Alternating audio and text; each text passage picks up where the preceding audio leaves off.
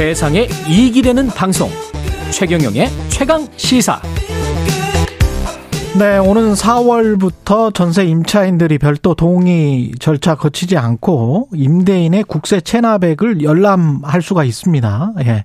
전세 사기를 막을 수 있을지, 이게 이걸로 충분할지, 조세영 부동산 전문 변호사와 짚어보겠습니다. 안녕하세요. 네, 안녕하세요. 예. 이게 지금 서울 같은 경우에는 보증금 5천만 원, 기타 지역은 보증금 2천만 원을 넘을 경우는 다 열람할 수 있다. 임차인들이 임대인 동의 없이도. 그렇습니다. 네, 기획재정부에 따르면 이 정부는 임차인의 편의를 위해서 이 소액 보증금을 넘어서는 네. 보증금을 이제 계약한 전세 계약 전부에 대해서 국세 체납액 열람이 가능하도록 이제 국세 징수법을 개정할 예정이라고 합니다. 보증금이 6천만 원이면 1억이면 네. 볼수 있다는 거죠? 네, 맞습니다. 임대인 집주인의 국세 체납액 열람이 가능하다. 네, 네. 언제부터 가능합니까? 그 그리고 왜 5천만 원, 2천만 원 이거는 상관없는 거예요. 이거는 어떻게 국가에서 원래 보호를 해줬습니까? 네, 원래 이제 서울 5천만 원, 기타 네. 지역 2천만 원 이하의 보증금이 최우선 변제금이라고 해서 아 이건 원래 네 원래 국세보다 먼저 앞서서 보, 보증을 해주던 부분이라서 아, 굳이 그렇군요. 필요가 없는 부분이라서 그렇군요. 예, 네, 그러면 임차인이 제가 내일 계약을 하면 그 전에 볼 수 있습니까? 아니면 내일 계약 일부터 어떤 볼 수 있나요? 이걸? 네, 문제는 이제 임대차 계약을 체결한 이후에야 국세 체납 사실을 확인할 수 있다는 점이 좀 문제가 되는데요. 계약일 체결한 이후에? 네. 이제 이미 계약을 체결한 마당에 뭐 네. 세입자가 뒤늦게 집주인의 국세 체납 사실을 알게 됐다 하더라도 뭐 계약을 되돌리기는 어려운 게 현실이죠. 계약금 물어내야 되잖아요. 그래서 일각에서는 네. 뭐 계약 전에 특약을 써서 음. 이렇게 국세 체납 사실을 뒤늦게 알게 된 경우에는 계약을 해지할 수 있고 뭐 계약금을 돌려준다. 라는 특약을 쓰면 된다라고는 하지만 네. 뭐 국세까지 체납한 집주인이 그와 같은 개, 뭐 특약을 설정해 줄지 혹은 특약이 있더라도 이걸 그러네. 잘 지켜줄지 좀 의문인 점이 있습니다. 이상하네. 이거에 아마 이제 세금이 국세청이 오래된 기조가 그 개인 프라이버시, 개인 그 세금의 비밀보호 뭐 이런 차원인데 근데 유럽이랄지 며 미국의 일부 주도 제가 알고 있기로는 이거 세금 다 공개하거든요. 그래서 뭐 꼭 임차나 임대 관계가 아니라도 그냥 가서 볼 수 있어요. 시청에 가서. 음. 근데 좀 너무 국세청의 기존 정책 위주인 것 같다라는 그런 생각이 드네요. 왜냐하면 계약을 하고 난 다음에 그때 열람해서 아우 이거 너무 세, 세금 체납액이 많아서 나 힘들 것 같다라고 하면 돈 돌려달라고 하죠 집주인이. 그렇습니다. 지금도 저희가 이제 네. 안내를 드리는 게 네. 계약할 당시부터 뭐 임차인이 스스로 가서 열람은 못하지만 임대인이 동의하면은 열람하실 수 있거든요. 아, 임대인이 동의를 해야. 네네네. 본인 거니까. 그마저도. 네. 그래서 지금 형태에서는 저희가 어떻게 안내를 드리냐면 네. 계약할 때 이미 음. 국세 완납 증명서를 요구를 하셔라. 라고 안내를 드리고 있습니다. 다른 나라의 세법, 특히 북유럽의 세법을 한번 보시, 국회의원들이 조금 더 보시면 다른 개혁 방안도 나올 수 있을 것 같다라는 생각이 듭니다. 저 사람이 세금을 안 내면 지역 공동체든 국가 공동체든 다른 사람들이 세금을 내는 게 세금의 기본 개념이거든요. 그래서 열람을 하게 하는 거예요. 열람을. 다른 나라들은. 그 열람을 지금 희망할 경우에는 지금 신청을 이렇게 해야 된다는 거예요. 어떻게 신청을 해야 되는 겁니까? 네, 앞으로 이 제도가 바뀌게 되면 네. 임차인이 임대인 동의 없이 미납조세 열람이 가능하게 되는데요. 네. 이때는 임대차 계약서를 지참을 해서 세무서에 열람 신청을 하시게 되면 열람할 수 있고 네. 세무서에서는 열람이 되었다라는 사실을 임대인에게 통보하게 된다고 합니다.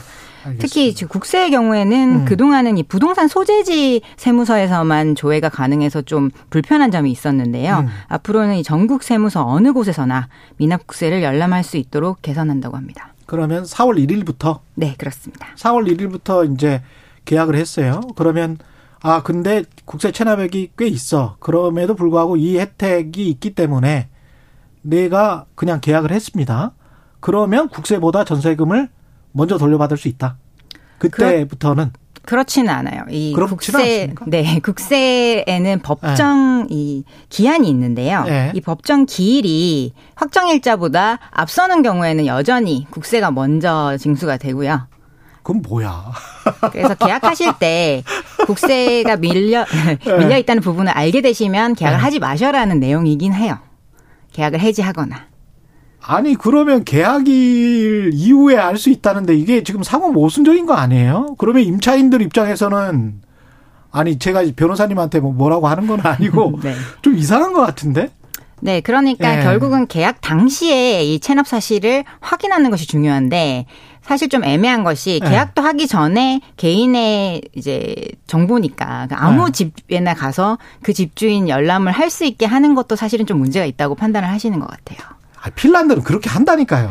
실제로 그렇게 하고 소득세까지도 볼 수가 있는데 부동산 같은 경우는 일종의 이제 재산이기 때문에 이거는 이렇게 하는 미국의 주들도 있는데 이거 좀 이해가 안 되는데 이러면 임차인이 보호가 됩니까?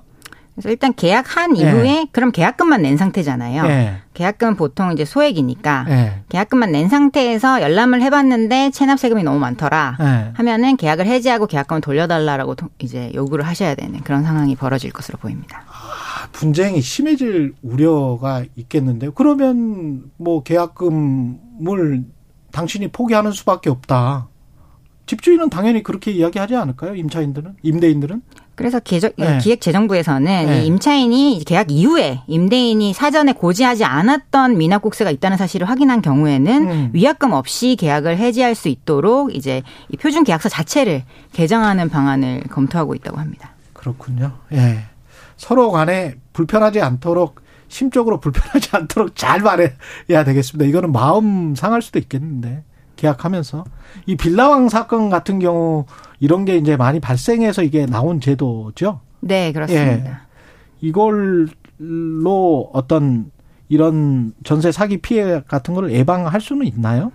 기존에는 이제 이 국세 중에 당해세라고 그 부동산과 관련된 이 종부세 같은 건 당해세라고 해서요. 예. 이 법정 기한이 법정 기일이 확정 일자보다 후순이더라도 예. 종부세부터 먼저 징수하게끔 되어 있었습니다. 그, 예. 그래서 지금 빌라왕은 60억이 넘는 종부세를 그렇죠. 이렇게 미납을 해서 음. 실질적으로 경매에 넘어가도 세금을 다 빼고 나오면 사실 보증금 받아갈 수 있는 부분이 없는 게 없어. 문제가 예. 됐었는데요. 예. 이 부분이 좀 개선이 돼서 예. 이 당해세의 경우더라도 법정 기일이 확정일자보다 후순이면 예. 그 부분은 이제 보증금을 먼저 어, 받아갈 수 있게끔 한다라는 게 제도의 개선입니다. 근데 지난번에도 최강 시사에서 피해자들 인터뷰를 저희가 했잖아요. 근데 보증보험에 가입을 해도 이게 돌려받기가 좀 힘들다. 게다가 보증보험에 가입한 주택 중에 지금 54%가 부채 비율이 80%가 넘는다. 이런 지금 보도도 있던데 이렇게 되면 이게 어떻게 되는 거죠? 보증보험 자체도 지금 뭔가 위험해지게 되는 거 아니에요? 네, 만약에 그렇, 네, 그렇습니다. 보증보험 자체도 지금 계속 재무 건전성의 경고 등이 켜지고 있는 상황이라고 해요. 예. 네, 그래서 아예 이 보증보험 상품 자체가 중단까지 될 수도 있다라는 음. 우려를 낳고 있습니다. 그렇군요.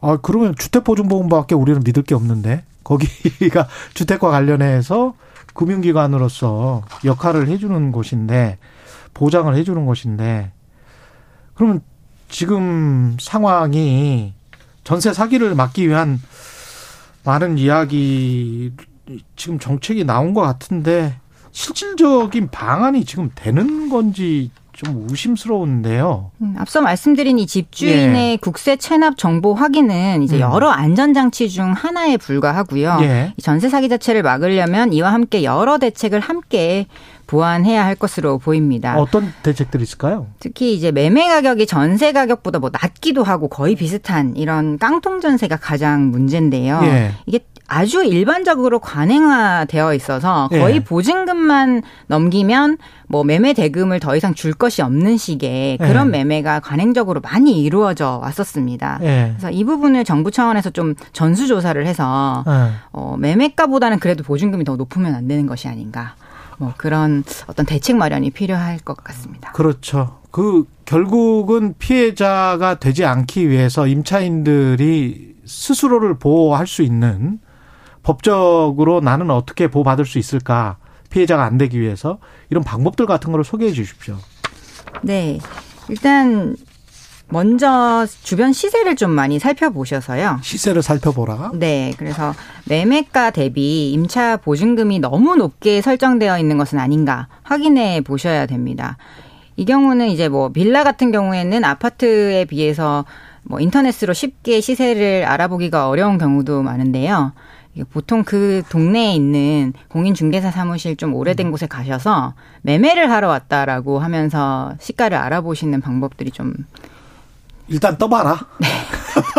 빌라를 사러 왔다라고 예. 하시면서 예. 정확한 시세를 좀 알아보시는 것이 좋을 음. 것 같고요. 그리고 현재 지금 뭐 이미 전세로 살고 계신 분들 중에서 예. 이제 내가 피해자일까 아닐까 하는 우려를 가지시는 분들도 계세요. 예. 그런 경우에는 일단은 등기부 한번 지금이라도 발급 받아 보셔서 음. 추가로 압류로 들어온 거라든지 부동산 등기부 등본 열람은 다 가능하잖아요. 네, 그건 그렇죠? 누구나 어느 음. 물건지에 대해서도 다 열람이 가능하시니까 예. 뭐 해당 물건에 압류라든지 근저당 같은 거 추가로 들어온 부분이 없는지 한번 음. 확인해 보시고 그리고 만기가 다 되어가는 분들의 경우에는 임대인에게 연락을 해서 연락이 네. 잘 되는지 그리고 만기 시에 임대차 보증금 반환이 가능한지 물어보시고 이 부분에 연락이 혹시 안 된다거나 아니면 연락이 되더라도 뭐 보증금 내가 지금 돈이 없어서 다음 임차인 못 구하면 못 돌려준다라는 식으로 나오면은 음. 뭔가 발빠른 조치를 취하셔야 되는 상황이라고 보시면 되겠습니다. 부동산 등기부 등본에도 분명히 다른 저 은행의 채무 같은 경우가 다 다 볼 수 있는데 이렇게 국세 보기가 힘들다는 거는 좀 이해가 안 됩니다. 조세영 부동산 전문 변호사였습니다. 고맙습니다. 감사합니다.